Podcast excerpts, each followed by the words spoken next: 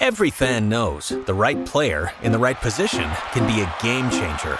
Put LifeLock between your identity and identity thieves to monitor and alert you to threats you could miss. Plus, with a US-based restoration specialist on your team, you won't have to face drained accounts, fraudulent loans, or other losses from identity theft alone. All backed by the LifeLock Million Dollar Protection Package. Change the game on identity theft. Save up to 25% your first year at LifeLock.com slash aware. Don't you love an extra $100 in your pocket? Have a TurboTax expert file your taxes for you by March 31st to get $100 back instantly.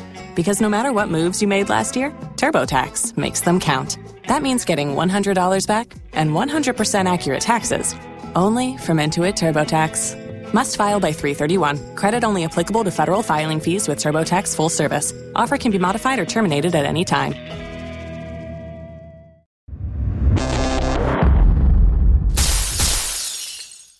Welcome to the World of Martial Arts Television podcast.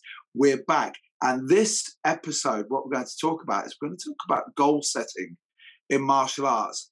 Nathan, first time you ever set a goal in martial arts and why? Uh, it would have been in my karate days, and it probably it was probably the first grading. I was probably looking forward to the first grading and trying to achieve that first belt. Um, it probably wasn't a technical thing in any way, shape, or form.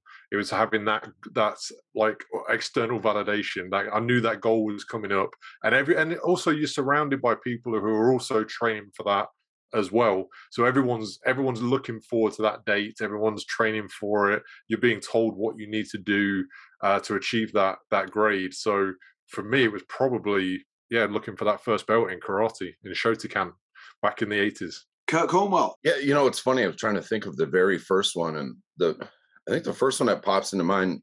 My dad was my first martial art teacher. Excuse me. He was a judo guy, and so I was trying to learn just a like a basic hip throw, and that took me forever, especially because I was five and he was my age. So it's hard to throw somebody. And you know, judo works by the way. You can still can't figure it out, but with that height and size difference, you know, trying to uh, manage that thing. So I remember that being a big deal to me, trying to get that down. Um, but the actual first thing that jumped into my head was um, I was so like obsessed with the Karate Kid that I wanted to learn from one of the people in the movie, right? And at like you know five six years old, one day this is going to be kind of a bucket list thing, you know. Um, it was a huge deal to me. One day I'm going to learn from one of these guys. And during the quarantine, during the pandemic, I got to do that uh, virtually. So it took me whatever 30 35 years something like that to to accomplish that goal but I actually pulled that off, which is kind of cool. I hadn't really thought about that aspect of it till you asked, so that's cool. My goal, first of all, my goal setting was um, it's pretty hard, hard to say this because it's confession time. Uh, it was easy. I was I had a hit list of people that I was going to batter the heads off. The minute I had even half half the skills I needed, and then obviously when I got into karate and I saw the Karate Kid, do you know what my first goal was? to date a cheerleader like Elizabeth Shue. That is how lame I am, right? And I really, really wanted that. And then, if you want to know, this is this a curl, like this. Um, my my next goal literally was to meet Danny Inosanto because I was, as I said, I was never a Bruce Lee fan, but I saw that Way the Warrior show once, and I was like, and that, eh, yeah, because it was back in the day where it was like, boxers don't train with karate guys. And it was that whole, you know, oh, one of your mates, he was a black belt, he got beat up. And then the next line was, yeah, but he didn't get time to take his shoes off. And you're like, what? What the actual fuck? What? You go, oh, yeah, yeah, because he was wearing his shoes, he couldn't really fight. He trains in bare feet. And even I, back in the 80s, like 1986, 87, I was going, this smells suspiciously like bullshit to me. And then I saw Danny Inosanto and I saw that and that was it. So like the thing is, my first goal was um, like yourself, Kurt. It was it was amazing that it actually you know that it actually came to fruition. And what I found is I've had to do goal setting, but the goal setting is it's changed a little bit. Sometimes it's just am I able to pull off this certain sweep, and it's nothing big. It certainly isn't any of this. I'm going to be able to you know get my next belt or a next stripe. It's literally, am I able to pull off like a half guard sweep? So, guys, Nathan Leverton, what you yeah, that, see, that's Mick. That's exactly what I was going to ask. I was going to say, like, how has your goal setting changed over the years and during your journey? Because I remember when mine was about my own training and then it became about other people's training then it became about like keeping the business running um, the goals that i've had around martial arts have changed drastically over the years from yeah being able to like you know tap a certain person out or catch a move or hit something in competition or anything like that through to like you know paying the bills at the gym. You know it does you know and then in between that there's the goals of getting students to achieve the things that they want to achieve and helping them set their goals and achieve their goals and i was just i just wondered about that journey with you guys and how your goals have changed over the years. Can i ask you a question on that? Yeah uh, of course it's i think it's a that's an interesting point. I, I think we both can relate and agree with that that idea that you know as we age as we mature as we mature in the art and then become teachers and maybe business owners your goals your priorities have to shift especially as a business owner. That's just that's a, uh, something you have to give a lot of attention to um, so that's a martial art like related goal and i think that's sort of how you phrased it. Do you still um, find that you're setting goals for yourself as far as the training goes or as far as the you know like i know we all maybe don't train as much as we would like to because our priority is our students and all these different things but I wonder in this conversation, it's making me think if goal setting is not a good hack for some of us to make sure we're still plugging along, we're still growing uh, individually in the practice as well. Yeah, I don't think I have any goals myself with my own training anymore. I think it's nearly all focused around coaching other people and keeping the business running so that other people can achieve their goals in martial arts. Um, it just it can you know that that side of things takes over your life a little bit you know we all fall into this thing where we've got yeah we might have the skills as a martial artist but then we have to develop the skills of dealing with like finances and marketing and all these other things and that kind of stuff. And um and yeah you can obviously there are companies that can help you do all that stuff and achieve those goals but they're usually I've, I've always found they're focused around like kids and marketing traditional martial arts to kids. So because i've kind of had to do things myself i ended up just setting the goals around you know keeping the gym going and keeping people in there and keeping people training and helping them achieve their training or competition goals um it's funny like because i used to train competitors i went through a whole period of these like you know you talk about the smart goals like making things specific and measurable and you know uh, attainable and realistic and time related and all those kind of things. You have these acronyms to make goals um, more productive. When i was training people mostly just to compete we did a lot of that.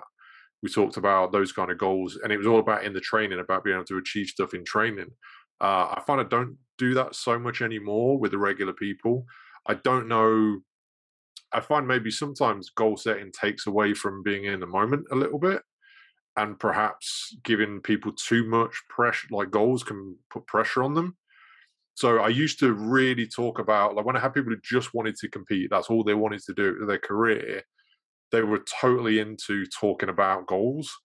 But I find the regular Joes who just come in and do a bit of training, that can even put them off because they just their goal is just to enjoy the session. Maybe um, I don't know what you've found with like setting goals for your students. Like, do you like talk to them about their goals, or do you just kind of let them train? I don't know. What, what do you guys do?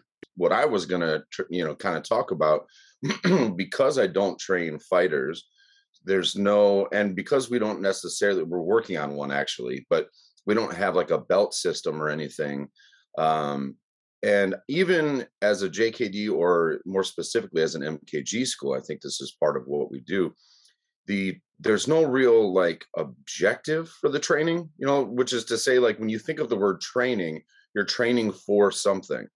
And so the question it begs the question of well what are you training for? You know are you training for a competition for a fight? Are you training for an imaginary potential self-defense situation? And and yeah what i like about our training is i think it, what we do can be applied into any of those categories but generally speaking my answer to that hypothetical question is we're training for the sake of training we're training for the love of training which is what you're talking about you know with your guys that are not competitors giving them goals or trying to encourage setting goals, yeah, I think sometimes takes away from that. I, I sometimes I, I almost envy people that are training towards an objective because they have a thing that they're shooting towards.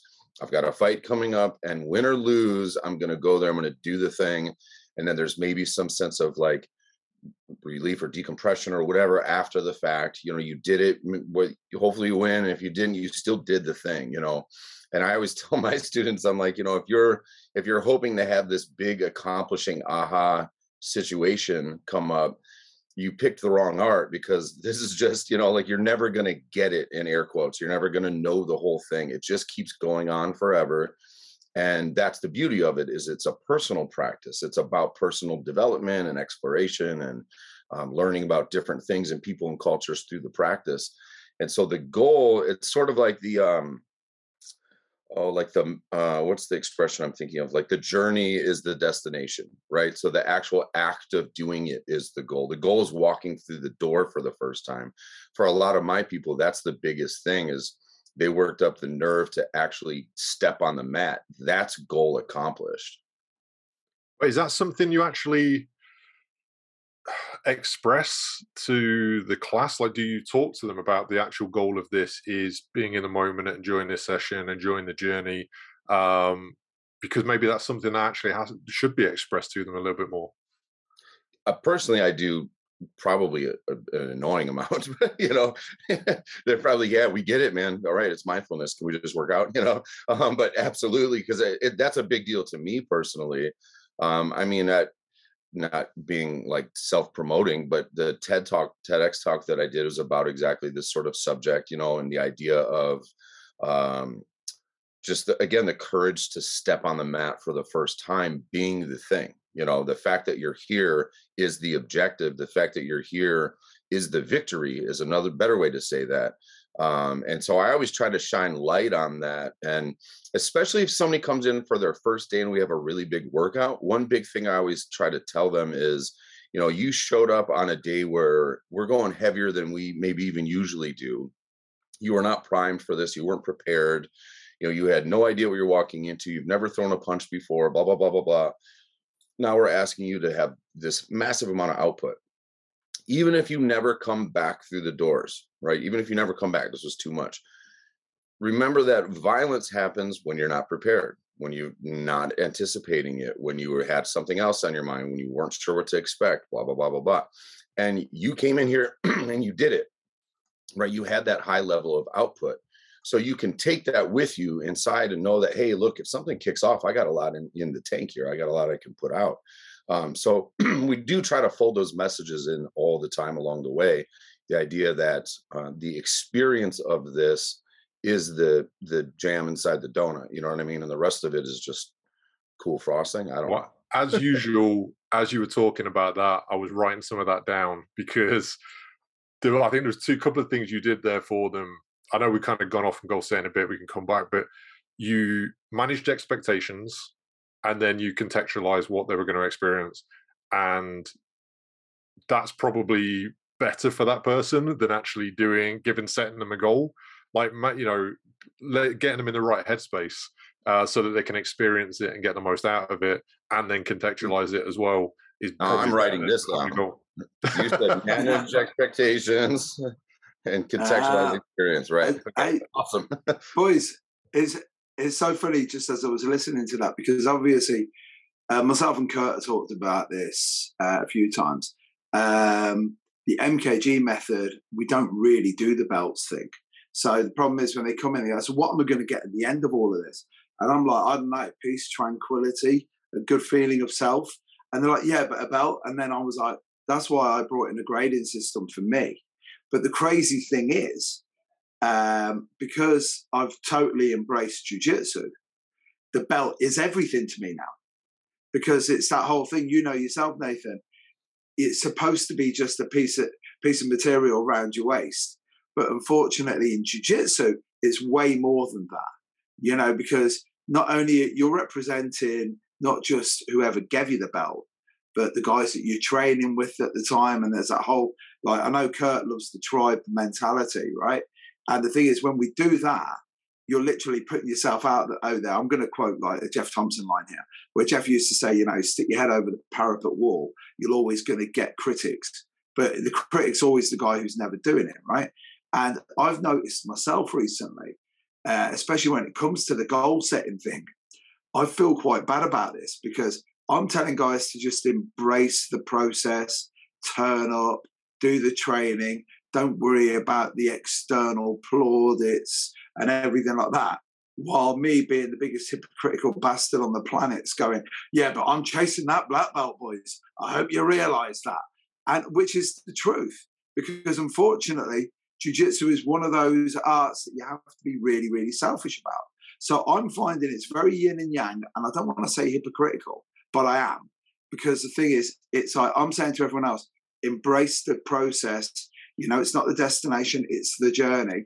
While with me, I'm literally fast tracking, balls out, the brakes aren't coming on now until I get my black belt. So, Nathan, you were just about to say something.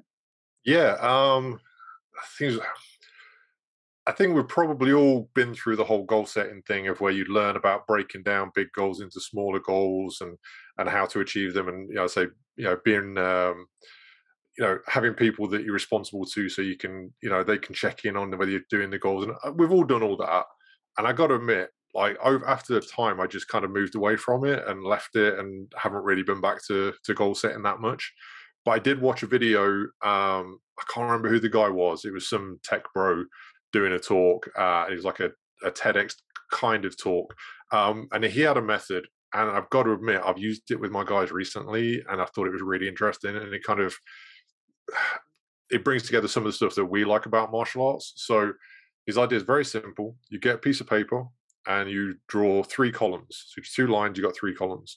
The first one is experiences, the second one is growth, and the third one is contributions. So in the first column, you write all the experiences that you want to have and obviously in martial arts that's the things that have meant the most to us the experiences we've had the places we've been the people we've trained with the people we've met. You know uh, you put all your experiences in that first column and then the second column you put the growth. What growth do you need to do? What skills do you need to learn? What actions do you need to take? What do you need to do to make those experiences occur? And then the third one is while you're doing that what contributions can you do? Like what can you give back as you do it? And uh, he was saying in his business he has them you know fill these out all the experiences they want to have all the growth they need to do and all the contributions they can give and then they all put them up on a wall and they look and they see if they could help each other out with any areas of growth or contribution and things like that. And um, i found that actually speaks more to me than the traditional goal setting of like i want to win this tournament i have to break it down into these or I want to you know achieve this belt and break it down is actually the experiences are the big thing that we we take from this. Yeah i i really like i definitely wrote that down too I even made the chart um, because it feel to me you reference goals sometimes applying a sense of pressure and i and generally speaking have a hard time with some of that and so sometimes goals feel you know like a lot of the the stuff that you are talking about where it's sort of here's how to achieve your goals it's very formulaic right and it feels um, it's just not organic. It's it doesn't feel natural. It's sort of like um, I don't know. I mean, I, I like a good hack or a good cheat code, but it's just it doesn't feel natural to me in that way. Where this is just actually putting everything up on the wall and looking at, oh yeah, this is this is me in front of me. You know what I mean? I can kind of quantify it if I need to, but otherwise, this gives you a clear. It's just like a practice of of introspection, really. And the part that's fascinating is the shared aspect of it. Okay, look, you know, this is your goal. I know how to do that. Even with my own students, I bet there's personal and professional projects or creative projects that they could help each other with that have nothing to do with martial art. Um, I always think in terms of like, I like objectives rather than goals right which is maybe semantics but you know i think of like objectives goals and dreams being maybe three different categories. So like a goal is something really specific. I want to be able to lift uh, this amount of weight. I want to be able to get a black belt. I want you know what i mean? Whatever. It's a really specific thing. Dream is maybe the opposite of that. It's maybe very abstract or very big and grandiose grandiose. Where objectives is like you know i want to grapple more you know i want to like take more time for myself even though i've got three kids now to get on the mat as much as possible. And when i'm there i want to try to work this body of material as much as i can you know what i mean? So it's a little more loose it's a little more go with the flow and it suits my lifestyle that i'm in right now you know as a, a father of, of three young kids and that kind of thing. So that i can kind of keep that in mind and go look every time i'm at the gym I'm, I'm going to try to do a couple of these these objectives. You know, I'm going to I'm to make sure I get my students to be able to do X, Y, Z, and I'm going to make a little bit of time for myself to do this thing as well. And then that's great, as opposed to everything is always in you know in the direction of this potential future goal, and nothing is really in the moment. Well, what happens if life gets in the way and you don't reach that goal? And we see a lot of preaching of, you know, if you really care, then you show up. You know, if it really you know you'll skip a meal or skip out on your family if you have to because if you really care you know like i don't buy that i don't subscribe to that that doesn't work for me um and i don't i don't think my family would want to be around that dude if i was that way too much you know but well, having sorry, sorry to interrupt there yeah no get into it. as you were talking about it it just made me laugh because like you know owning a business and being around martial arts you always get hit with all the entrepreneur kind of stuff and business kind of stuff. And it's always like morning routines and you know like and uh, when i've seen stuff about goal setting and objectives it, there's very little flexibility and it's nearly always aimed at like 20 year old athlete who's professional with no kids no like you know no, no, responsibilities nothing. And you just like and it's like oh yeah you know if you want to achieve your your this the goals you need to get up at 4 a.m and do this and do this and meditate for half an hour and do this. And it's like it's either like tech bros who are like millionaires um, or it's like you know professional athletes who are like 20 and have no health issues or anything like yeah that. post a picture of your watch at four in the morning so everyone knows how dedicated you are and all yeah, that, do, that kind of stuff. Yeah, it's like when when your plans hit real life, they to real yeah, life well, to fuck it, shit up a bit. For this thing of like all you have to do is choose, right? Just make a choice and you'll do it. And I'm sorry, it's just not that simple. You know, if it's that simple for the individual, uh, God bless you, that's awesome. You know what I mean? But it sure ain't for me. As we age and mature, the idea that um, our priorities shift or you know probably have to shift or dare i say should shift over time um, and I had never thought of it till this conversation, but I think the change in priorities is specifically what impacts personally the goals that I'm after. Um, and I wonder if it's not a good practice for somebody trying to reach their goals to actually stop ahead of time and take a look at what their priorities are, whether it's around that activity or just in their life in general, which is probably more to my point. Um, and then go, okay, now that I have a good sense of what really matters to me, what are my goals as opposed to if you're like me i'm impulsive. One night my goal is to become a coach in this thing the other night my goal is to get a degree in this thing the other now my goal is to be on a tv show and now my goal is to get a good night's rest you know what i mean? It's like so if i stop and go yeah but okay what really matters to you now go forward from there?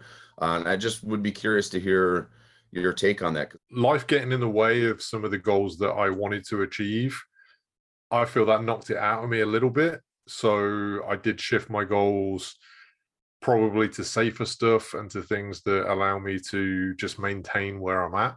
So a lot of my goals now are about like just maintaining the business and like keeping financially afloat and that kind of thing rather than the kind of goals I would have had before about for my own training or uh, doing something much bigger. Um, I think as you get older, I don't know, like how you've I, you know, I mean, uh, it's probably awful for me to say, but I feel like you're running out, run out of time a bit. So you don't, I don't, I don't think now like about starting some massive projects because it's like, well, I don't, you know, if it takes a long while and a couple of goes to do it, it's probably going to be, you know, I'm going to be getting older when I'm actually when it starts to peak. So I don't, I don't, I don't think about taking on massive stuff anymore. Um, but see, isn't this interesting? Because then you know, like we can hear what some of your priorities are. Your priority is stability. Your priority is not to put words in your mouth or like psychoanalyze you, but you're talking about. Oh no, a hundred percent. Stability and security is sorry is what I crave. Yeah, but but you know, for your business, for yourself, that kind of thing. Conversely, and problem, I'm sure to a fault, I tend to go. I'm running out of time. I'm 40 now. You know, whatever big project I want to do, it's go time. So let's start six of them right now because you know what I mean, and probably not be able to accomplish any of them for that reason. But seeing, experiencing that sense of pressure uh, in a different way means we have slightly different priorities through that experience, right? So how how are we going to shift this to the advice to the younger self? Um, I'll well, off the top of my head, we're talking about how as you age, grow, have new experiences, your priorities and your goals shift. Yeah. Looking back at that self with what you know now, you know what I mean? Yeah. I I tend to to a maybe um it, it's probably a bit um well it's self-indulgent but it's it's maybe kind of negative but i sometimes do this thing of thinking of like if i'm like old on my deathbed looking back at me now you know what would i think? What would i be like? Oh man you know you really missed it. You should have spent more time with these people or that sort of Yeah, stuff yeah. you know that like um hindsight in the moment sort of thing. Um and So, so maybe you can then use that to set goals to do the thing, those things, like you know. right right. Uh, sometimes your goals when you're in pursuit of your goal you kind of realize that especially once you get it it's maybe not what you actually wanted or uh, along the way as you pursue it you start to realize you know maybe this is it's in the area of what i want but come to find out really this version of it is a little more suited to where i'm at today that kind of thing um Yeah. what are you, what's your your feeling or experiences you had with being too rigid in achieving your goals or trying to make sure you stay a little more open to the experience life is what happens when you life is what happens when you're too busy making plans right? You have these goals um, and if you're not again i'm going to use a very very uh, hip sort of phrase at the moment which is behavioral flexibility right? If you haven't got behavioral flexibility um, especially in martial arts and i don't i certainly don't want to sound judgmental but it, it, it, we all know it, right? If I say if I say the stereotypical martial artist who's on his third or fourth marriage, right, and you look at that guy, you go, yeah. Do you know what that is? Because that showed you didn't have any behavioural flexibility when it came to should you be training, shouldn't you? I remember years ago Terry Barnett saying to me once about how one of the things that he was really, really, uh, he, it was a he didn't have many regrets, but one of them was that you just train too much, you know, at the cost of other relationships.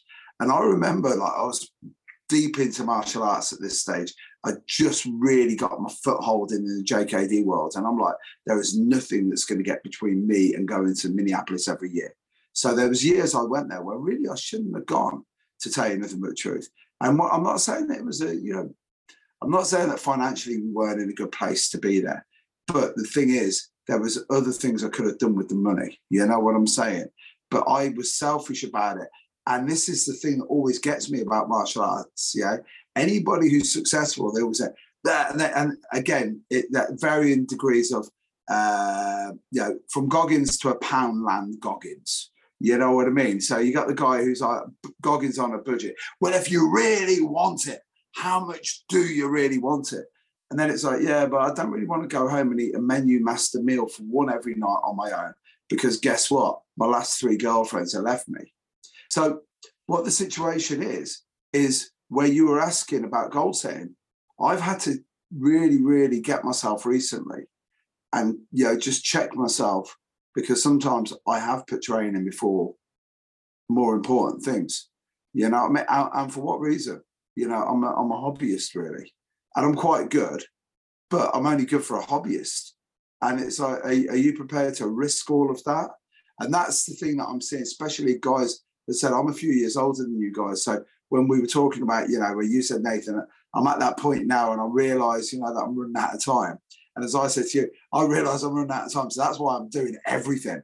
You know what I mean? So uh, I'm not ready to be a guy eating Werther's originals and, you know, like, I'm not ready for that just yet. And when I do, I hope to God, now this sounds really bad, but I hope to God that I will be uh, tranquil enough and at peace with myself enough to not go for Ernest Hemingway and be 62 years of age and still think that I'm 40. You know what I mean? But that's that's the thing that I'm learning in martial arts now more than anything. So, it's that the goal set settings had to completely change. Now it's the Danny Inosanto keep moving. A lot of what you're talking about is like um, hindsight perspective, right? You know what I mean? You're, you're the things that you've learned along the way. Totally. Um, and that this idea that like you know, I always think it's good to be passionate, but passion can burn up everything around you too. You know, so you have to be able to kind of control that that fire, have a controlled burn for whatever it is that's that's burning inside you. Um, and as we get older, hopefully we learn better strategies to do that. And so you're talking and referring to a time of, uh, like you said, going back and forth to Minneapolis for training, and there's probably other things you could have or maybe should have done with that money. Um, with the idea of your priorities shifting as you grow, when you look back to your younger self, is there advice or any sort of perspective you would want to offer that younger version of Mick or Nathan? Uh, of like, look, man, you know, I know you think it's going to be this, but now that I'm here, I'm telling you it's that, you know. Is there any sort of advice or perspective you would want to offer your younger self based on the goals you've either accomplished or didn't accomplish or decided to pivot away from? Yeah, not not that I would have listened, but I mean, I wish I'd cared less what other people said. Um, I wish I'd taken more risks, and I really wish I'd leveraged any achievements that I had more. So, like when I was writing for the magazines, I wish I'd like done the book. When I was, you know, training like the pro fighters, I wish I'd leveraged that into like a a, a bigger gym, maybe. Um, maybe moved it into like a second stream of income, like some online stuff or things like that.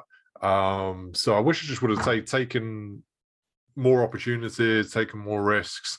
I think that would have been the main advice. Um, because so, some of those stuff even better, you're you know, doing it now with a podcast. Yeah, I do now with a podcast. But some of these things, you know, some of those moments pass, like, you know, uh, especially if you're a, you become an early adopter on things, like you should get uh, get in early and get out fairly early, like to make the best of things. Um, and I got in early on a lot of stuff, and then didn't leverage it, and then stayed it stayed in them. Uh, so there's quite there's quite a few areas of life that I got in pretty early and just didn't do much with it. So um, yeah, it would have been take more risks and leverage any achievements a little bit more. Um, but then again, I've always liked people skills, so uh, none of it would probably ever come through anyway. maybe maybe done something about that. Maybe gone and got like a diagnosis for ADHD or something a bit early. You know, I don't know. I can't believe this. By the way, I'm listening to this from Nathan Leverton, one of the most engaging individuals that I know to hold a conversation with.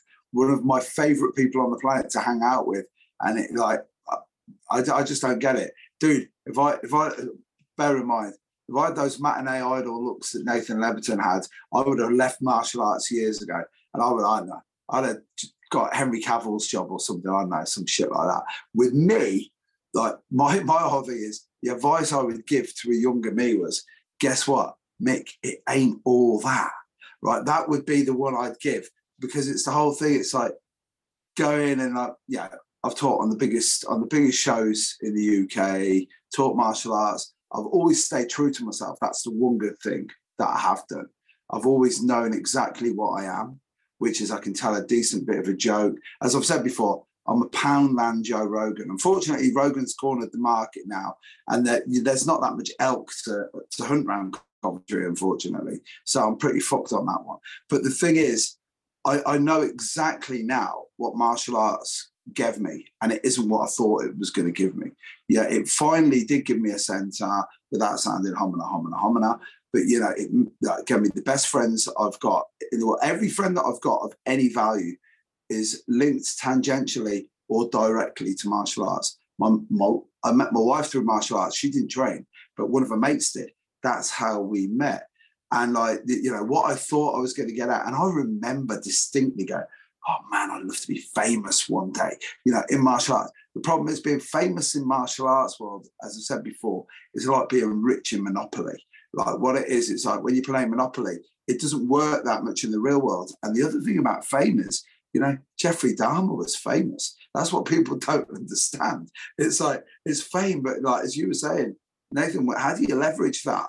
You know, if if if I was looking at success financially, You know, I'm a way better plaster. I'm, you know, as I always say to Neil Simpkin all the time, I am the Roger Gracie of plastering, and I truly believe that. And it and it's not as cool as being able to, you know, I don't know, be uh, being MMA right now because being an MMA right now seems to be the coolest thing in the world, right? But um, again, and I don't want to put a downer on this, we haven't seen the ramifications yet of all of the damage, right? And this is all the damage that these guys have had. And that's the one piece of our advice I want to give to me, because guess what? I dodged it well quick. Like you got to remember, I've said, you guys heard me say this before. When everyone else was doing bunny hops in the gym, I was looking at that going, that shit is going to ruin your knees. Um, I remember my first karate instructor, Andy Margaret, saying, why don't you bunny hop? And I went, because I want to keep my knees when I'm 50. And they're all now getting knee replacements. And I'm like, yeah, big deal. And the other one is when we were doing all that reality based training, everyone else was like, Mick, you got to get in there. And I went, look, I nearly got knocked out once, didn't like it, got choked out thousands of times. And in the end, I decided, guess what? The only way to get out of that is to avoid it. You know what I mean? Do the training. It's like, Nathan, I, th- I heard you say it, and I think it's a John Kavanagh line. It was how to upgrade the software without ruining the hardware. I remember you saying this years ago, right? And again, I will take the fucking Pepsi challenge with nearly every 53 year old out there who's got as many miles on the clock as me. No knee replacements yet, no joint replacements, little bit of arthritis, as you can see. The jujitsu fingers there don't really, that isn't very good for you. But there's a price to pay for everything. So the advice I would give is don't take yourself too seriously. Guess what? What you think you're going to get isn't really that good anyway. And what price are you prepared to pay for that? You know, it, it, there has to be more out of martial arts. You know, there's Vunak, and I'm quite, I can't believe I'm quoting Paul Vunak here, but it's like Paul said, he goes, if you spend 20 years of your life to do something that may or may not last any more than 20 seconds, and all you've got is that out of it, you've just wasted 20 years of your life, man. Yeah, and I, I know that's I know that's I, I I don't want to like put a downer on it, but yeah, there has to be more out of it. So my advice to a young Mick Tully is exactly what I fucking did do. Have loads of fun. Don't take any of it seriously. Because at the end of the day, you're rolling around the floor in your pajamas with your mates or spandex. And both of those sound like if he is if he if he for a heterosexual dude. You know what I'm saying, right? But guess what, guys? It just have fun. As you said before, Nathan, we're cosplayers, really. Yeah, I mean, we're LARPers. Anyway, there endeth the sermon on Mick Tully. Guess what? Enjoy life. That's it. Uh, I guess I'll go.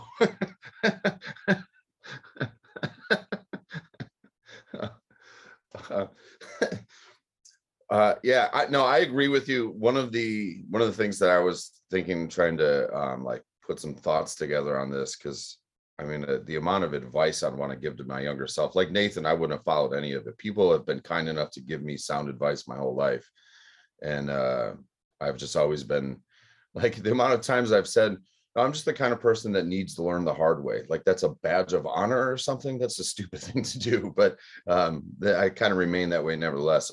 but I would say one of the things I would point out is that joy is actually part of this practice, or it should be, and it can be. And that was never a consideration of mine um, in my younger years when I was really dreaming about being a martial artist or being able to see the world through this practice or teach different people have these different experiences i would have never thought of joy as part of it. And at this point it's it's the reason for my practice it's my pursuit um, and it's sort of the highest level in my opinion right? It's it can be achieved on day one. That's one something that's really cool with martial art is you can find joy in this on your first day and I also believe it's the highest application of this practice. It's the highest level of black belt. Um, the idea that joy is possible through this, through these experiences, it's cool. It's it's ever present if you're lucky enough to be in an environment that's conducive to that. Um, which is sort of another thing is this sense of uh, I would, I guess, what I would call victory. Having watched so many martial art movies in the '80s growing up, you know, there's always a scene at the end where Daniel LaRusso is being lifted up on people's shoulders, and it's like slow motion cheering, and we did it, and pause for credits, and it's this big, you know, Rocky throwing his fist in the air on the top of the steps in front of the museum or whatever. Um, I I think I always I was pursuing that moment, that idea, this larger than life thing, maybe massive ego, even as a kid, of like, I just want to be celebrated, you know, but just wanting to have this sort of big win feeling and realizing now that that's never going to come. That's not part of it right? That that experience is something that exists in the movies and for precious few people who have to sacrifice things to achieve that that I'm not willing or interested in sacrificing. What this has actually been about for me is relationships. And that's where the joy part exists, right? What I've gotten from this is not a sense of identity, though there is part of that, I guess, but a sense of belonging, a sense of community, a sense of chosen family. Even this experience, having be, being able to have this show with you guys, um, having relationships with people that are another part of the world, right? And that's uh, for a kid that grew up where and when i did that's not a normal thing at all. And to know i have friendships and relationships all over the world is definitely not something i saw coming. And i think it's something that as a young person i would have been pretty excited about right? That's something i would have taken to heart if i told whether it was 10 or 20 year old me hey you know just keep doing what you're doing because you're going to get to this point where you're going to be lucky enough to know people all over the world that's fucking that's beautiful man. So i think i would have been excited about that because i definitely am now. Um the other things would be the sense of like i, I think i always brought to the table a, a, need to prove something whether it's to myself or other people. Like nathan you talked about worrying about what other people think and that sort of stuff. Uh, that's obvious definitely something i've struggled with throughout my life. In a sense of uh, needing to prove something. Um, one thing i've learned about that is it's not that you don't have to prove anything to yourself you're great or you don't have to prove anything to other people who cares? It's just that whole dynamic doesn't really exist. There's i'm never going to prove something to someone else because people are just busy doing their own thing. They're busy trying to prove something to their self. They're busy with their own neuroses and their own priorities their own goals or whatever. People aren't just this is something i get from rick fay of like at one point i know he told me like you might be surprised to know that not everyone in the room is sitting there watching you. You know like nobody's nobody cares you know? That's not part of the equation here. It's part of your vantage point fine right? It's part of your perspective. But the fact is it doesn't have to be and that can very much get in the way. And for me it really got in the way. And i went down some dark roads and did some things that in hindsight i'm glad i had some of the training and experiences that i did but when I was told by people who cared about me, hey, you don't have to go down this road, they certainly were right, you know. And again, I needed to learn the hard way. But having done that, I would give, uh, I would guide my younger self in a different way than I than I went. You know, self defense, for example, is pretty relative to your lifestyle, but for the one or two hypothetical things that might happen to anybody at random. But you know, how good are you at we want to be Jason Bourne. You walk into the room and you know who's the the bad guy in the room. Like I'm going to like a a diner having eggs with my kids. That's not really a thing, you know. Like there's there's no you know secret spy assassin in here waiting to take. I don't need to have that level of input um, to live where I live and when I live, and keeping things contextual is probably more healthy. And just understanding that like this is an opportunity you have. We get to train and that's a pretty great thing. And just continuing to like live in that space i think is is a good recipe going forward. The joy the joy thing man that's that's the one thing that you we we do forget every now and again. And it was like you were saying it, it, it's funny because uh, i don't have to sustain or not you can if you want to. There's a guy hit, he hit me up years ago to help him on a mentoring program that he's got. And he's a really, really good guy. And his mentoring program's like it's a great mentoring program. But when I looked at it first, I wasn't. Re- Nowadays, I jump into it, but at the time, I wasn't because it felt a bit too come by Irish for me. You know what I mean? Where I just thought it's a load of dudes sitting around, like you know, hugging it all out and stuff. And then I see how much work he's done. And then randomly, I get another message from this guy. Uh, but uh, it just came up and I went, I recognize the name. It was only when I went through the messages that I realized who it was.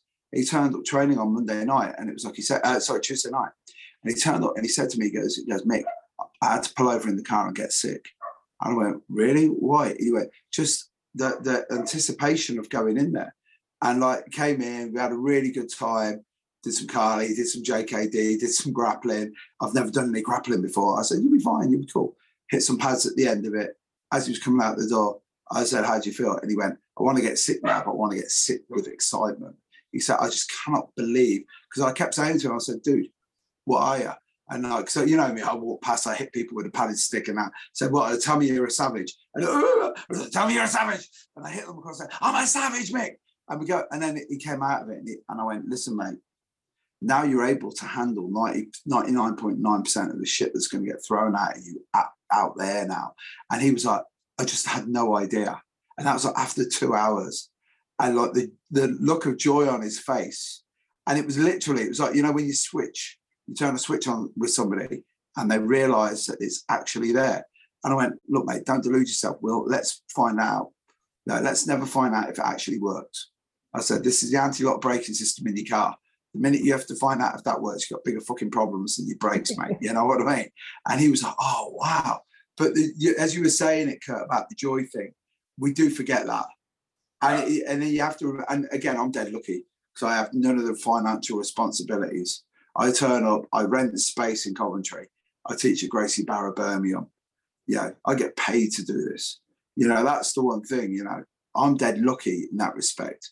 But yeah, yeah man, it was mad. The, the joy part, not everybody, you know, like jives with that. Not everybody feels that or, or thinks that matters or, you know, probably maybe have negative opinion of it. And I understand that. That's fine you know martial arts malleable enough that everybody kind of takes all kinds and gives to everybody um, but I do think, you know, we were talking off air about this sort of like hindsight in the moment, you know, imagining if you're on your deathbed, what you would think about or say to yourself right now, you know, that, that, that as a thought experiment.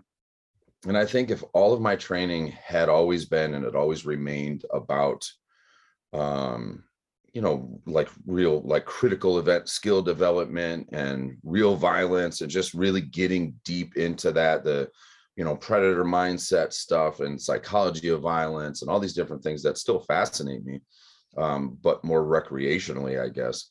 If i had stayed too deep down that path i feel like i'd look back and go oh no i never had this massive violent altercation thing that happened and so like it was all for nothing.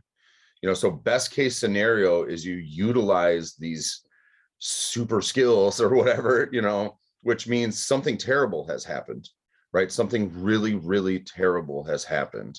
That's best case scenario as far as justifying all that time spent in training those things or worst case scenario is you wasted all of that time because you were training something that wasn't really relevant to to your life experiences where if joy had always been part of it and you were able to pick up those skills along the way because you enjoyed the practice then in hindsight you'd go i had a life of joy and xyz did or didn't happen along the way kurt you just said something as you were saying it my brain just went to a completely different place it's exactly the same mindset as the guy who's worked all his life, paid all his taxes, paid into his pension, and pensioned off at 65, 67, dies at 68. And it, and it, but it's the truth, right? And it's the whole thing. So, so we, uh, uh, and it's that, you know, it's the mindset of, you know, have I got, is it scarcity or is it abundance? Well, this has been uh, a, a great catch up with you guys. You know, it's been a little while since we did one of these, so hopefully we'll continue to do more um, frequently going forward. I know for me personally, uh, not to be too on the nose, but having a show like this and having conversations like this that we can share with other people has genuinely always been a goal of mine and a dream of mine. Uh, so it's it's um, you know it's it's funny in this moment to realize like hey, here we are talking about goals, and this conversation is me achieving a goal, which is pretty cool. So um, appreciate you guys being a part of the show, and to everyone who who listens and supports. Um, thank you for that. If you are a regular listener of the show, please let people know that we're out here um, that we is uh, I think an interesting program in the martial art world where we're we're sharing um, some introspection and some perspectives and trying to just generate good conversation about what this practice is for so many different people all over the world. Um, hence the name World of Martial Art. It's not just about all the different styles in the world, but it's about all of the different um, people and places and ideas that exist in this practice all over the planet. So um, let your friends know, and you can check us out on YouTube and obviously wherever you find podcasts, social media, uh, individually, and for the show itself. And we will see you for the next one. Thanks, guys.